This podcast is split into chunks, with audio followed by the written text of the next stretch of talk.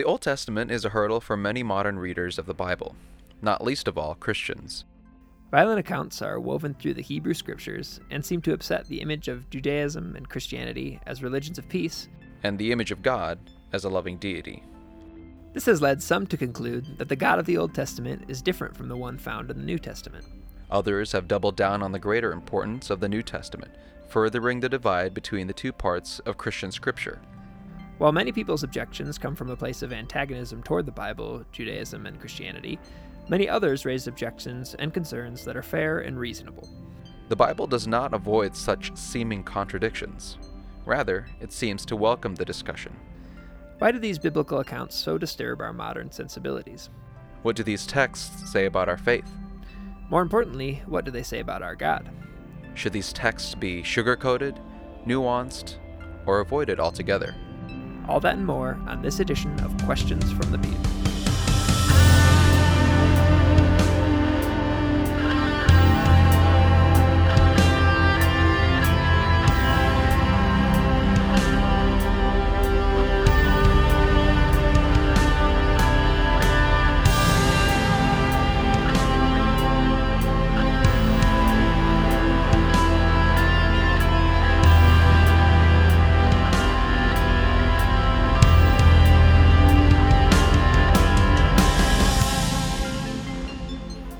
Welcome to Questions from the Pew, the intersection of faith and culture. We're a forum for the discussion on the issues that are ruminating in the minds of churchgoers, but that are often not raised from the pulpit. Too long has the church shied away from grappling with tough questions and nuanced issues. We're your hosts. I'm Records Alameda. I'm Lucas Manning.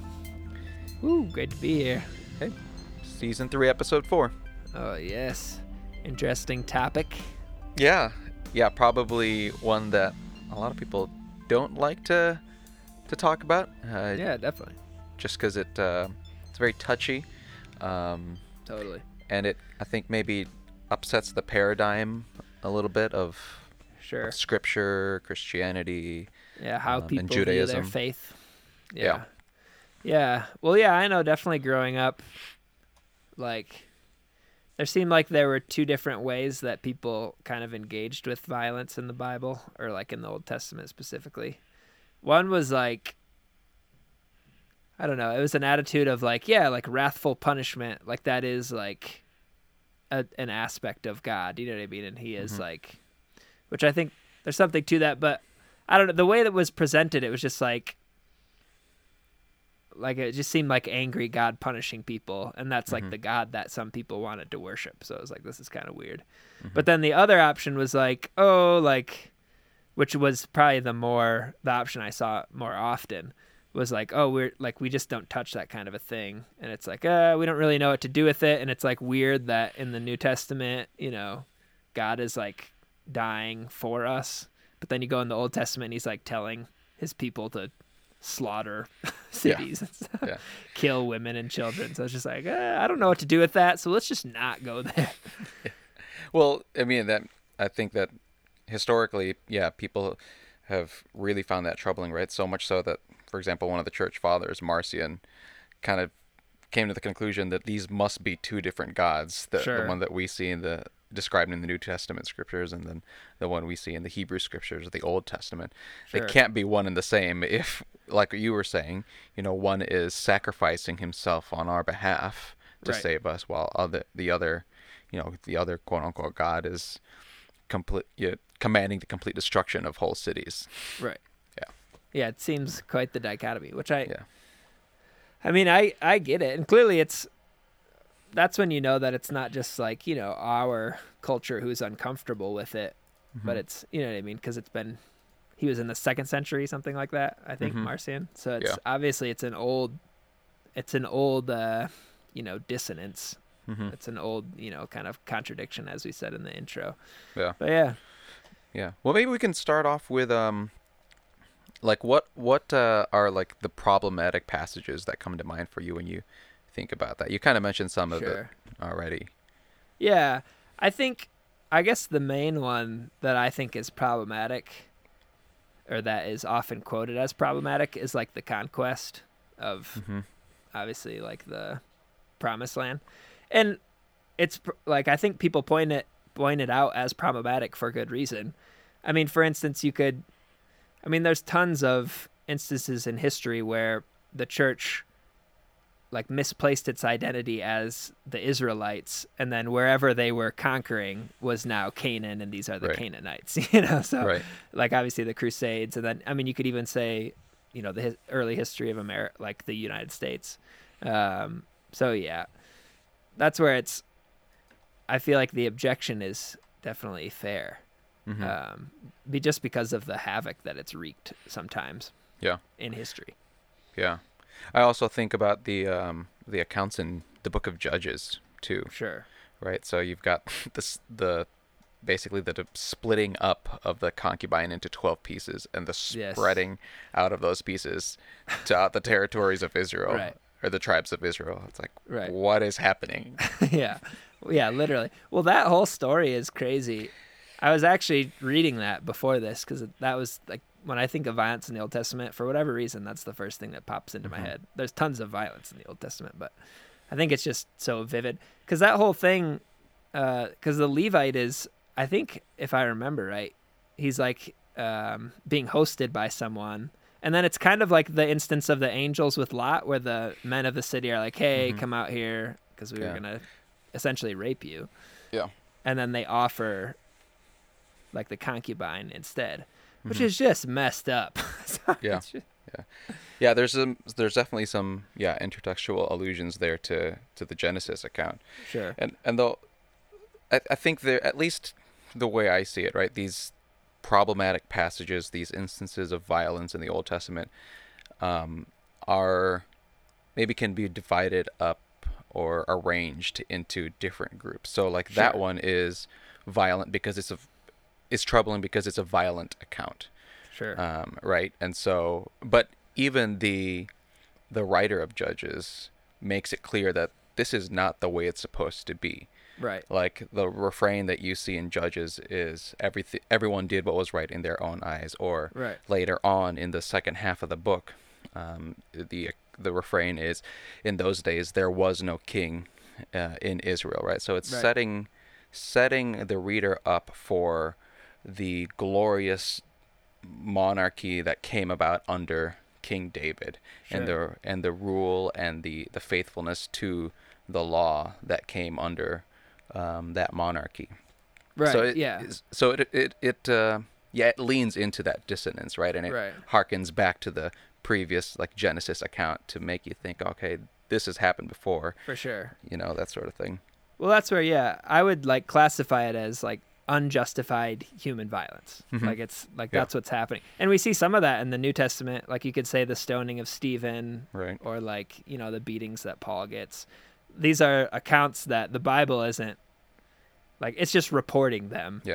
Uh, Yeah. obviously making a point as it does it, but it's not Mhm. obviously condoning what's happening. Yeah, it's the um, it's the balance, right, in terms of biblical hermeneutics and interpretation of proscription and description, or prescription and description, rather, Yes. Right. um, or I guess prescription as well. Um, Yeah, yeah, yeah. uh, but yeah, it's it just because the Bible, the you know, the Bible describes an event as happening does not mean it necessarily gives Right. its stamp of approval, right. um, right? But there, It's like multiple wives of the patriarchs. Not necessarily saying that's the way to go, but that's Right. just how, how it was. yeah or uh, but, but even that right some people are troubled that like why didn't god uh speak Sure. into those you know contextual historical Sure. situations sure. which is another another episode I know. Maybe that is another episode. I want to talk about that. Yeah. Right. All that to say, there's there's just tons of instances in the Bible where it's a violent account. It is troubling, Mm-hmm. but it's also not necessarily problematic because the uh you know God or the author isn't like condoning it or Mhm. you know commanding that it happens. So that's the easiest violence I would say to deal with in the Bible. yeah it's not yeah it's not uh it's not pretty but you can Right. at least give i think maybe Right. an answer a reasonable um answer um, Sure. for it Sure. Yeah, and then I guess yeah, there's this other. So I I kind of broke it up into four sort of categories. One is like what we just talked about, unjustified human violence. Uh, another one is like human violence, which God then uses for His purposes. So once again, it's it's unjustified. So I think of like Joseph uh, and what his brothers did to him, uh, even like like the exile. So like Assyria and Babylon conquering Israel. Um, it's not like God um, propositioned those empires to do that. It's just mm-hmm. that it fit within his like just within the narrative of Israel. You know what I'm saying? Mm-hmm. Uh, in the sense that they were unfaithful and not holding up their end of the covenant, and so then kind of these other. Once again, it's it's not that. And here's the thing, I guess. I guess we can get into it. I'm getting ahead of myself a little bit, but like none of this is very clean. You know what I mean? So when it's like fulfilling his purposes, it's like Joseph did just suffer. You know what I mean? Mm-hmm. And it's like, is that right that Joseph suffered so that, say, when that famine comes around, you know, Egypt is prepared and mm-hmm. a lot of people are saved? It's it's kind of a weird. You know what I'm saying? It's a hard yeah. like thing to wrestle with. Yeah. But that's where the the perspective of the biblical author, at least how I see it, is it's a narrative that's happening like in real time. So it's not mm-hmm. like we think of God as this, which not saying we shouldn't think of it as this, but like omnipresent, you know, knows the future, kind of this like disembodied outside of the story, just kind of pulling the strings. Whereas the biblical authors see him more as a character within the story, who's you know with kind of within time and space, um, interacting with with the biblical characters and and yeah the narrative. So mm-hmm. that's where I think that hurts, or we have an issue with that only because the way we like uh, understand metaphysics. You know what I mean, or like mm-hmm. how we how we conceptualize God. You know. Mm-hmm. Yeah. No, I think that's good. It's um, I mean, if the New Testament letters are difficult enough for us to uh, to interpret because we're trying to get into the mind of these first century, you know, Christians, these first century philosophers that Paul was interacting with, that sort of thing, how much more difficult is it for us to, you know, get into the minds of the biblical authors sure. who are thousands and thousands of years, right. even prior to that. Right. Um, and yeah, it's, it's, right. I think, um, yeah, in terms of how we approach the text, we don't do enough work on the front end in terms of what presuppositions we're coming to it with, um, and then we import we import all of those as we're trying to make sense of these instances of, of violence, whether it's described or prescribed. Right, right. Yeah, definitely. Yeah, so that that's kind of two of the four. Um, unjustified human violence, like we said in like judges, and um, just there's a lot of that everywhere. Mm-hmm. Um, then human violence that God kind of uses uh, for his own purpose, which is interesting. Then I think there's like two more, which are more like God is the agent of. Right. One is like divine destruction, so like mm-hmm. Sodom and Gomorrah, like the ten plagues. I mean, you could even say Jonah, even though I guess he didn't. In the end, he didn't do it, which is great. But he was, I guess, planning to. Um, so it's like this divine, you know, destruction idea. Yeah. Uh, and then related to that is like human violence on God's behalf. That's like yeah. literally instructed. Mm-hmm. Um, so right. not just like the 10 plagues is obviously like a miraculous account, but when he actually uses humans for the, you know, for the actual violence and destruction, which I think is the conquest is the obviously most clear example mm-hmm. of that. And yeah, I I think it does it does get murky there. Um, one important thing I would say is that we need to remember that we're not the Israelites. I mean, any any text, right, is going to be, or any story is going to be told from a certain point of view, right? I think we can both agree that the Bible is not a an objective historical textbook. Sure. Right, and so its point is its its objective is theological, right? So for a people you know, displaced by the exile and making sense of their cultural, of their national identity. These stories are crafted and written and recorded and finally edited in such a way as to to give them that sense of national cohesion, uh, right? And so sure. we, sh- so that's that's at least when I'm reading these texts, I'm always thinking with that in mind. Right. Um, yeah, and they'll employ different strategies because that's where a lot of these like accounts of and the Israelites destroyed everything and there was nothing left and you know they they massacred everyone. That's like typical ancient Near Eastern language for like we won, it's victory, but it's Yeah. kind of not saying uh and this is just this is just like hermeneutics, but it's not it's exaggerating. It's not trying to like lie or anything, but that was just the convention of the day to say our victory was total. Like we we massacred everyone. You know what I mean? So that's Yeah. where it's like exaggerate. It can be exaggeratory. Um, so we don't have to.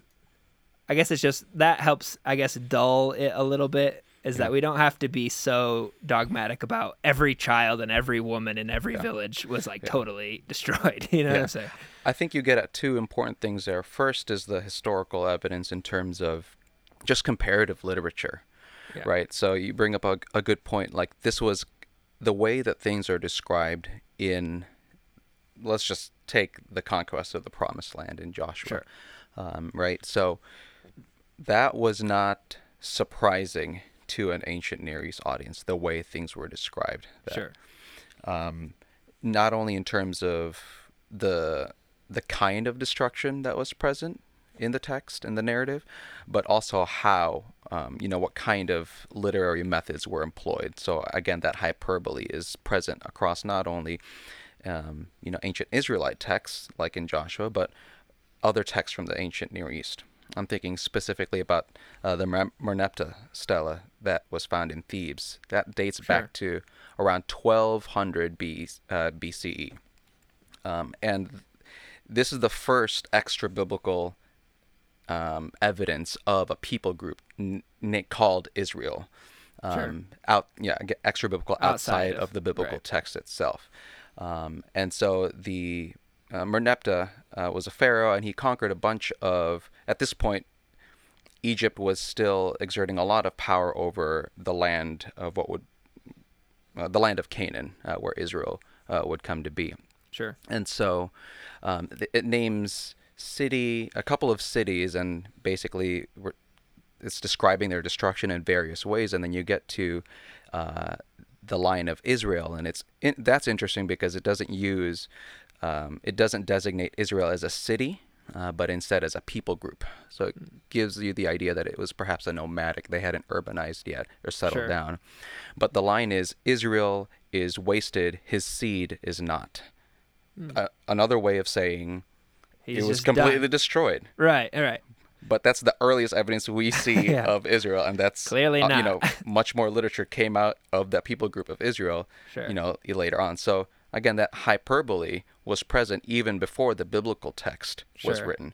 So it's not surprising then, right? So I Sure. think one way to approach these texts is when you when you see such accounts of outright destruction and massacre, it doesn't necessarily be, need to be interpreted uh, interpreted as a 100% um, literal. Right. That might be troubling to some, right? But again, Sure. it's it's a lot of it can be hyperbolic.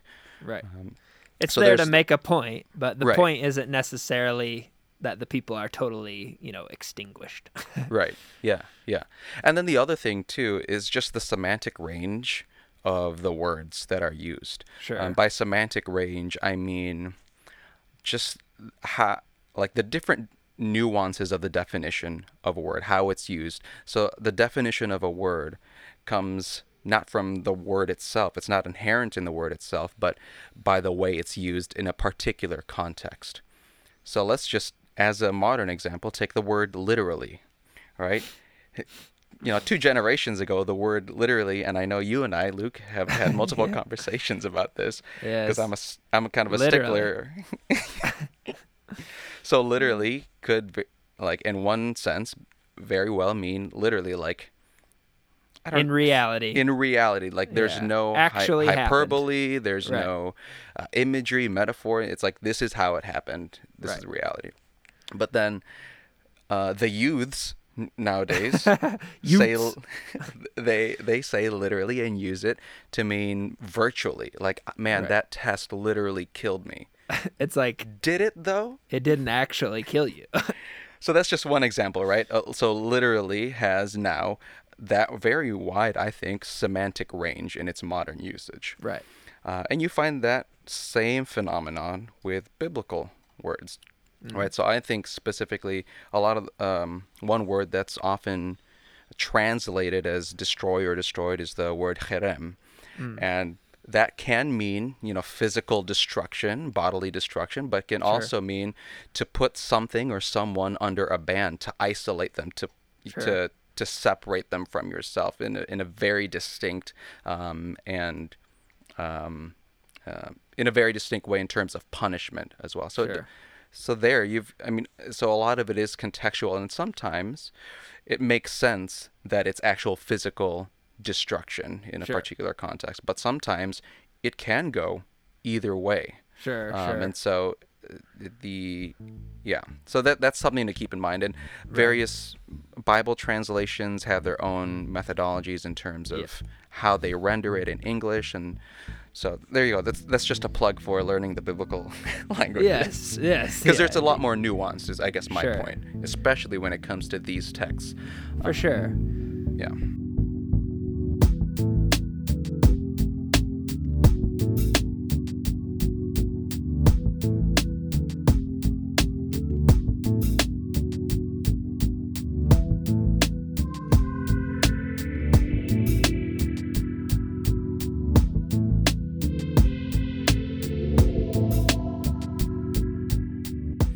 I mean, that's. I guess this is the one of the things with the whole issue with violence in the Bible, is I've found in my talking with various people in various different situations about violence in the Old Testament, is it seems like, like a lot of us, or yeah, certain Christians who are from just like more affluent backgrounds, or you know, just feeling pretty good about their lives, like they don't. It's hard for them to understand the violence of the Bible in the Old Testament.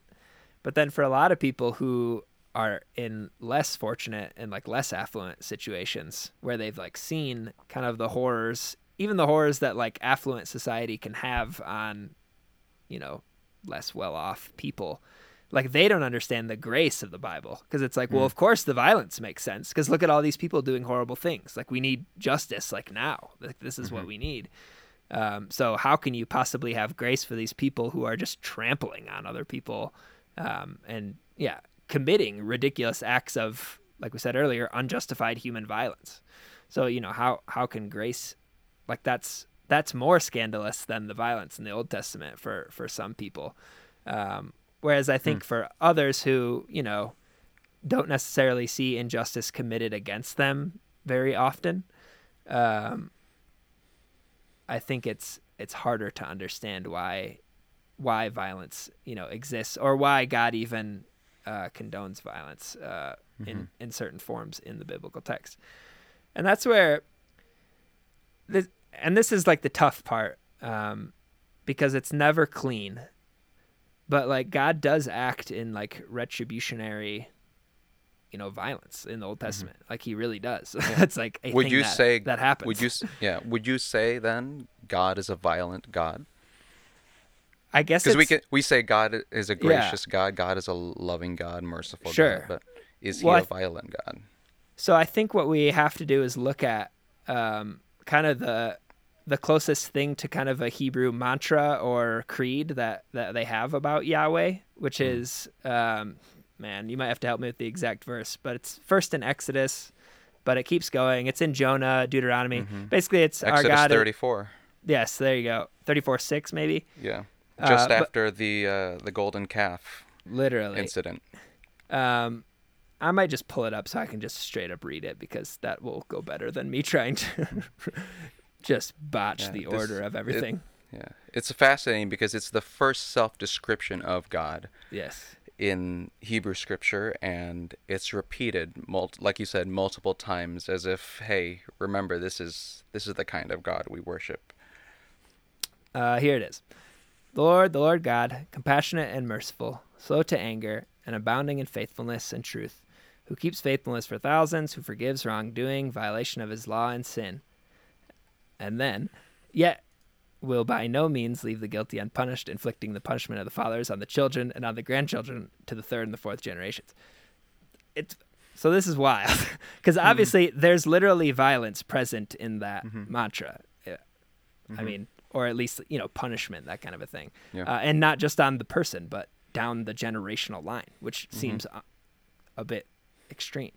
Uh, but I think like the the whole point of this is that God first wants to be compassionate, merciful, slow to anger, abounding in faithfulness and truth. That's what like he first is. So when we say like is God a violent God?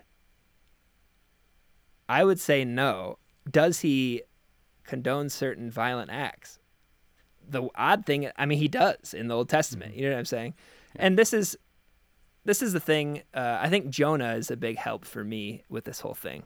Uh, Jonah, the the narrative, I'm not sure what everybody has heard about the narrative, but basically, Jonah doesn't want to go to Nineveh because he knows that God is slow to anger, compassionate, and merciful. Mm-hmm. So if mm-hmm. the Ninevites, who are people for whatever reason he doesn't want them to be spared, whether that's ethnically or racially motivated, or he just thinks that they're wrongdoers who should be punished. Not clear in the text. Yeah, it's not clear in the text. explicit in the text. Yeah. And to be fair, I think pretty much all of us want wrongdoers to be punished. That's mm-hmm. a thing that we actually long for. So I think Jonah gets a bad rap, but he is all of us, uh, and especially us who are are very much so concerned about justice and, and that kind of a thing.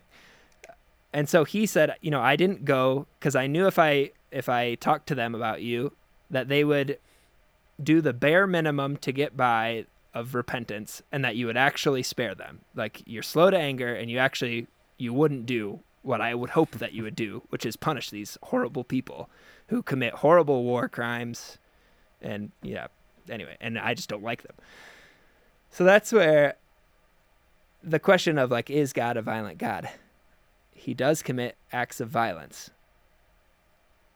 At least in my understanding of the Old Testament and the Bible as a whole those acts of violence are only ever like justice based in the realm of justice rather than uh, that God takes any pleasure or anything like that. There's hmm. always mm. a victim of the which God is uh, essentially yeah getting retribution for, mm-hmm. and so that's where it is messy. It's it's not to say that it's not messy. For instance, the exile, which is obviously God's you know judgment on Israel uh, for one being unfaithful, and then two, which is related, is um, not taking care of the poor and the vulnerable, and actually, you know, oppressing and exploiting them. Mm-hmm. Uh, so uh, there's justice for those people, but it's also messy in the sense that those people suffer too. So mm-hmm. that's mm-hmm. that's the tough thing about like judgment in history. Yeah. Like a lot of times, it, the question is like, "Oh, is this God's judgment on this nation?"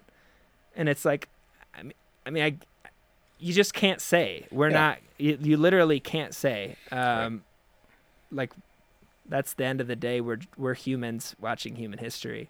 Mm-hmm. Um, yeah, and and there's definitely some tension there. That's the thing. I, I haven't ever fully relieved the tension, uh, but I guess to me it's it's easier to to kind of sit with it when I know that these acts of violence are committed because of you know, oppressive, violent behaviors on behalf of humans towards other humans. You know mm-hmm. what I'm saying?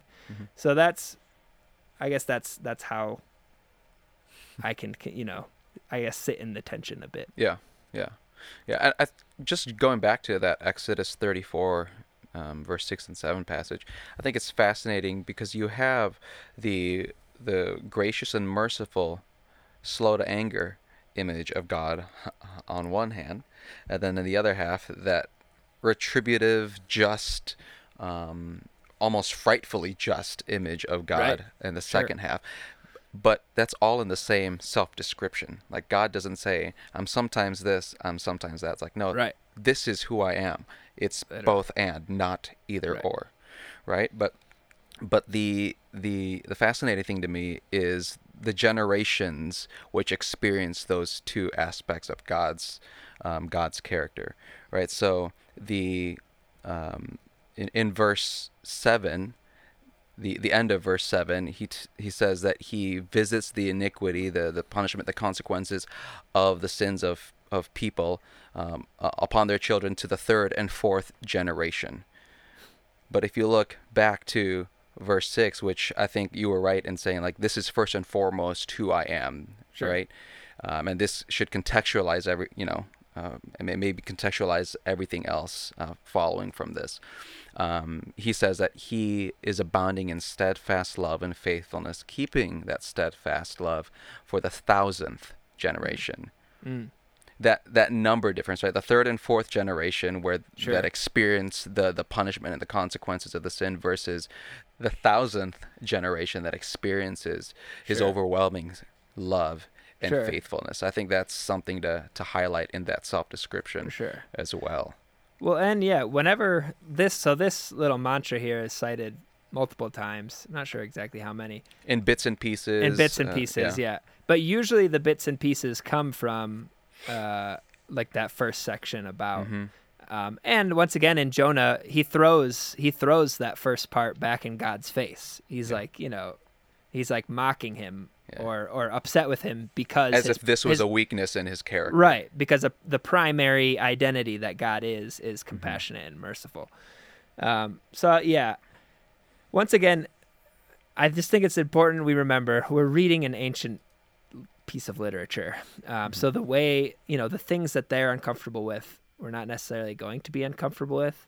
Uh, but the primary way that it describes God in the Old Testament is like compassionate and merciful and Mm-hmm. slow to anger. Um, so that's I don't know. I think that's I think that's incredible, especially Mm-hmm. if you compare it to kind of the literature of other gods of that time. No one is shy about our God is mighty and he will crush everyone. you know what I'm saying? Like Yeah. no one, no one is, Yeah. uh, no one is shy about making those statements.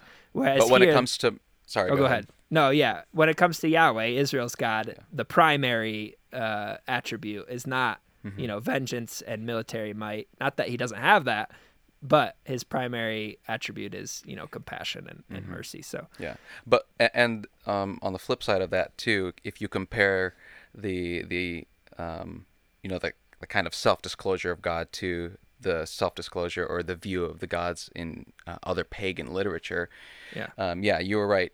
You know, they have no trouble saying how strong and mighty, how destructive their God is towards other people. But in terms of showing mercy, a lot of the text go, oh, we don't know. Maybe Yeah. like you see it in Jonah, Sure, right? sure. Like the king says, you know, let's let's all put on sackcloth, let's repent. Who knows? Maybe this God will repent us. That's Right. indicative of how the ancient pagan societies viewed deities much Right. more prone to destruction and retribution than they were to showing mercy. And Right. God flips that on its head in the narrative because the prophet doesn't understand it, right? And the pagan king doesn't understand it. Right. But in the end, he's the the, the whole city is spared because, yeah, uh, Yeah. that's one of it. There's in those four chapters of Jonah is there's it's it. just a deep, deep well. Truly. Yeah, so that's I mean that's where like I've I've learned to sit in it more. One with the perspectives of people who they've never struggled with, you know, the violence in the Old Testament. They've struggled with the grace in the New Testament. Mm-hmm. so that's where it's like that's like okay, so this not to say that it's not exclusively our culture's issue, because obviously we talked about Marcion, so there's other people who've struggled with this.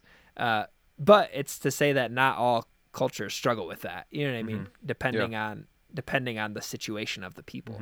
Um, so that's that's one thing, and then yeah, like like we were just saying, if you compare the way Yahweh is described with other deities in the ancient Near East, it's just I mean it's just night and day um, Yeah. in a lot of aspects, and especially this one. Yeah, I th- I think too we, especially in. In the way the New Testament u- is used to describe God, you know, merciful, loving, and He is right. I think we've pacified um, the image of God that is found in a holistic view of, of, of the Bible of Scripture. For sure. um, there's there's um, there's a caricature of a God that is not offended by injustice or infidelity That's good. because he's so loving, right? And so you get these these valid questions of well, how can a loving and just God allow all this hatred, all this suffering in the world? Sure. What is what does your New Testament have to say about that? Well, Sure. that's just a part of the revelation of who God is, right? The Old sure. Testament tells us he takes justice seriously, so much so that it upsets our sensibilities. yeah, literally. Literally, yeah. We think that it's horrible the way that he it, how seriously he takes injustice. Which that's a that's a what you said there about the caricature of God. I mean, I think that's huge for the American churches. We're missing. We're like missing the I guess the God who acts on the basis of justice with violence. like we're missing that. Um, and I think I think a lot of our churches, especially I'm thinking specifically, you know, white evangelical churches, you know, it's kind of like a, oh, you know, everything that we do, it's all just going to be forgiven in the end. So it's all, you know, we don't have to be concerned about this. But I think the Old Testament would would scream and yell at that, you know, at that response. You know, it would say, no, like Yahweh, the God that you, you know, that you serve, he cares deeply about injustice and deeply about yeah retribution for horrible act human acts of violence so that's where yeah i think it's something that we need um and that we're missing and that i think a lot of the a lot of the issues of i'm thinking specifically of the white church of you know not i guess owning up to our own you know our own mistakes and or i guess our own violence i should say uh, is because we we don't have a view of God as retributive, you know, as I guess vengeful. Once again, not in the you know irrational way, but of of enacting justice, you know, doing justice. Um, Yeah. which I think, yeah, I think we need that desperately. Yeah. I think too it it offer like not just the grace and the faithfulness of God, but I think God's retributive justice is a source of comfort, is a source of solace for oppressed people. Right? The fact that wh- what it what was the uh, what was the um the the opening one of the opening lines, right, of the Exodus narrative when God is speaking to Moses. I have heard the cry of my people. Mm. God is not only a God who hears, but he acts upon what he what he hears, what he sees. Sure. Um, and he acts to save those who are oppressed.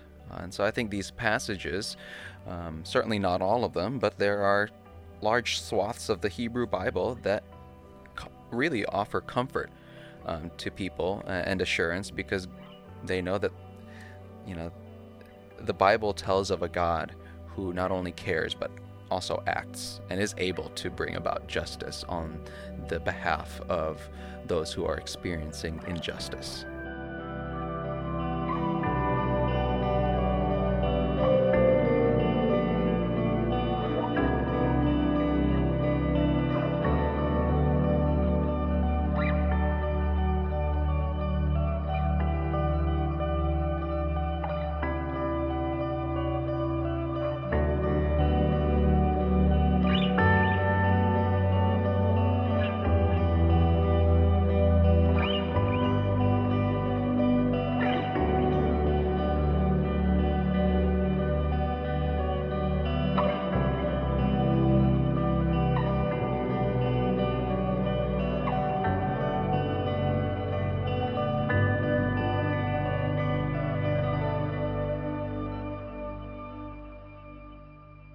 So how should so how should the church then approach these texts? Like so Sure. should young kids be reading the account of the splitting of the the concubine into Yeah. 12 pieces? I remember reading that as a kid and I was shook. I was like what is happening? I was I was reading one of those um I was doing the uh, the Bible in a year plan and I Sure. got to to Judges and I was like awesome awesome all right here we go here we go. Yeah. And then I got to that section. I was like what? Right. Well, I think that I feel like I did read those as a kid too, but I just mm-hmm. didn't know what like, what was happening or like, I mean, there's a lot. What's a concubine? Yeah, like I don't know. Okay, like I guess I don't know. I just think I didn't understand like what was happening. Yeah, I mean that's a good question. I guess I'm all for the for abandoning the family friend family friendly version of the Bible, but also if it's going to scar children or whatever, you know, I don't think we need I mean you know, we don't have to give them the rape and you know cutting up of the concubine when they're six or whatever. uh, but I think I don't know. To me, it's like it's in there and it's it's serving a purpose. You know what I mean within the Mhm. narrative of that book. Um, and so I don't. I mean, the Bible. If the Bible doesn't shy away from something, uh, in this instance, you know, Mhm. one human violence, which is real, and I think everybody can can agree with that. Um, and then two, that you know God responds to human violence, um, so, sometimes with His own violence or with violence from other humans, which is Yeah. once again messy. I I think we we don't need to. There's no like easy answer. You know what I'm Yeah. saying to that. Yeah. yeah. So I guess acknowledging that that is messy, but then you know we don't have to avoid it. I feel like that's what most of my growing up was like people trying to hush hush the violence of the Old Testament because it's like oh that's embarrassing you know that's Mhm. not loving, and that's where it's like what we were saying earlier. I think we miss an important aspect of God, which is how seriously He takes human actions, Mhm. specifically unjust human actions, Yeah. uh, which, which victimize and you know brutalize communities and people. Yeah. Um, so yeah, it's. I don't think we should shy away from it. It's definitely. I think the Old Testament needs to just be preached more. Um, I think it's a definitely tougher, or it seems tougher than the New Testament to preach, uh, because I think the New Testament a lot of times the letters, you know, it's, you know, it it's in the second person, so it's addressing you, so we can very easily imagine ourselves as the you, which Right. although we shouldn't a lot of times because it's not directed to us. Uh, but I think I think teachers see that and they say, I think I can handle this. Whereas they go to the Old Testament, you know, they see the concubine being cut up and they're like, I have no idea what to do with this. yeah. And it's difficult too right? Because as is common throughout all uh, you know a lot of um a lot if not all of hebrew narrative the author doesn't clue you in on how you should feel or how you should think about a particular character. There are Sure. certain flags that are common throughout hebrew narrative. You know if if a person is given a, a physical description which is very rare Yeah. you know keep in mind that physical description what it's tied to that sort of things like that are you know there are instances of that. But in large part the author leaves it up to you to interpret well what he's writing. Um, and and so you, you you- yeah the the bible doesn't come with a commentary uh, which Sure. that that this might be a hot take, but I think that's one of the downfalls of the Protestant Reformation. This idea that uh, you know every person can interpret Scripture for himself or herself, and while that is true, those interpretations aren't always good ones. right. Right? Right. Some people can interpret it really poorly, and for a for a child who's reading, let's just take that account in Judges of the concubine. What is a child supposed to make of that? Sure. without the the teaching and the and the commentary that comes with you know someone older in the faith who's kind of walking them through what that means For sure. um, as a whole that sort of thing Yeah, even an adult. And Yeah. I think uh, a lot of times the response to that is like, "Oh, so you think like because I'm not, you know, I didn't go to school or whatever that I can't read the Bible and understand it."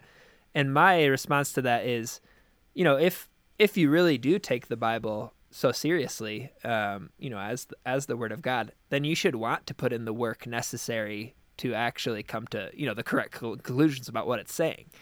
Um, just like, and we've talked about this, I think, on previous ep- episodes, but just like you, you can't understand a news article without at least a cursory understanding of its context. I- In the same way, the more that we know about, you know, or the more background that we have about when these things were written, you know, the the customs of the times, that kind of why thing. it was written Yeah, just the the better our interpretation is going to be, uh, and that's where uh, I say, you know, the body of Christ. If if we are a body, we have different functions. You know, if if Paul's right on with that, uh, and so we we do need people who have you know specific education in you know in these things to keep us on track. And so that's where it's not a thing about um, you know obviously me and you are both educated from from seminaries or or Christian graduate schools. Um, so we do have you know not to say that we're absolute experts, but we do have some training in this. Um, and it's not to say we're better than you so we can interpret it. It's just we were trained in it. You wouldn't want a car mechanic doing heart surgery on you, and also you wouldn't want you know a doctor trying to fix your car. It's just there's different training, uh, and I think we all have giftings that we can use. Yeah. All that to say, so when you read something, I would say even the layperson who doesn't have training, you can still put in the work to consult with scholars um, and and actually try to get out you know what's going on underneath. Um, so that's just a small encouragement Yeah. to everyone. No, I agree, and I think like um, tricky, nuanced, gray areas like like this one. This is a chance for the church to lean into that body of Christ metaphor, right? Sure. The fact that God has given us preachers and teachers, evangelists, um, all for the edification, for the building up, for the growth of Sure. His church, of His bride, um, and so th- that shouldn't be um, a a detraction from you know reading the Bible, but it should be a uh, an encouragement for us to lean in, and for those who are in a position uh, who have had you know the further education, theological training, that sort of thing, and that's a chance to lean into that training and lean into those giftings and callings with with humility. um, absolutely. Right. Um, and so, yeah, maybe we can end with just, you know, for pastors and church leaders who are in that position. Um, hopefully, what you hear from us today is don't shy away from these passages, Mm. all right? Because in the um, in the whole of Scripture, we we find out who God is, how He Mm. has disclosed Himself to His people historically. Yeah. Um, and so we should not shy away from any aspect of that, regardless of how um, ugly it may be or how uncomfortable it might be for us. because it it shows an important aspect or nature of God that I think when when we are missing it has a detrimental effect on Mhm. churches and congregations. So that's where And and the and our and a detrimental effect on our image of God as a whole, right? Because Absolutely. it, part of Him is missing. sure, truly, yeah. So we have incomplete, which we'll always have an incomplete picture, but at least we can do our best to you know at least account for all of Scripture. Hopefully, hopefully that was helpful. I know that we didn't answer, you know, one hundred percent of the questions, and I think uh, I think it's because for those areas where you might be still like asking certain questions, I'd say I also don't know, and I'm trying to yeah, for sure. to figure well it maybe out. You know, here's here might be a good way to end is like so say uh, you know it's a christian or whatever and maybe somebody who's not necessarily a christian is like well how do you reconcile with all Mhm. that violence and stuff in the old testament maybe a good way to end is just a couple considerations that you can say you know this is how i can Hmm. sit with it number one we said hyperbolic language so a lot of Mm-hmm. time not necessarily not necessarily destroying everyone even if it's saying that it is because that's common ancient near eastern Mhm. language um, the other thing i would say is it's always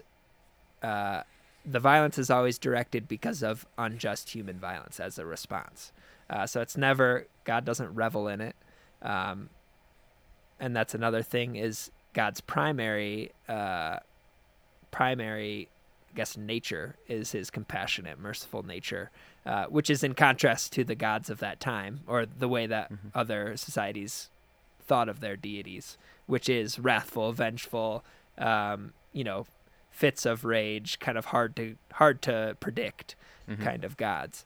Um, so yeah, those are just some considerations. I don't know. Do you have any more? Uh, on that? I, yeah, I think uh, just one major one for me is because it's usually just a few uh, passages or a few texts that are really troubling, and it's usually the the outright divine violence, right? The the violence that's not only commanded by but also enacted um, by Sure. God.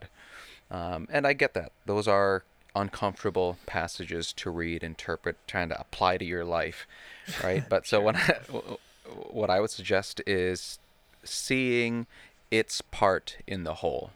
Right, so this is diving into uh, this thing called biblical theology, to, like looking at um, these themes of the Bible, um, how it runs through Scripture. So uh, those those passages, uh, I'm not going to lessen the uncomfortable nature of them, right? But in the when you approach those, like man, how what does that say about how does this add to the image of who God is, what His character is, um, what does this account add to the narrative of Scripture and its theology that's being woven through uh, through the text, um, and that I think will help you to um, not make 100% like sense of that passage, but I think it'll it'll help you deal a little bit more uh, with the the uncomfortable nature and sit a little bit more comfortably, maybe slightly a little bit more comfortably sure. in that tension that the biblical author is placing you in, right? Because Absolutely.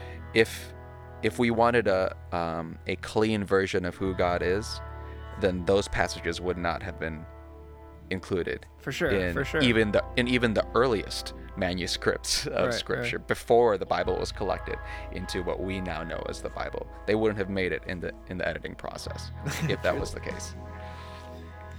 Well, great. I think uh, yeah, we'll, we'll call it there.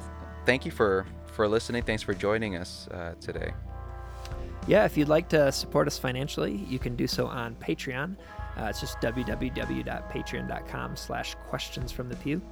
Uh, and if you can't support us financially, please give us a good rating or review on iTunes or whatever platform you're listening on, uh, and that will help others find our podcast. Also, please comment and ask questions. Leave us a short voice message or a text message at 312 725 2995. This has been Questions from the Pew, a podcast in the World Outspoken Network. To learn more about World Outspoken and its mission to prepare the Mestizo Church for cultural change, visit www.worldoutspoken.com. For Questions from the Pew, I'm Reichard Zalameta. I'm Lucas Manning. We'll see you next time.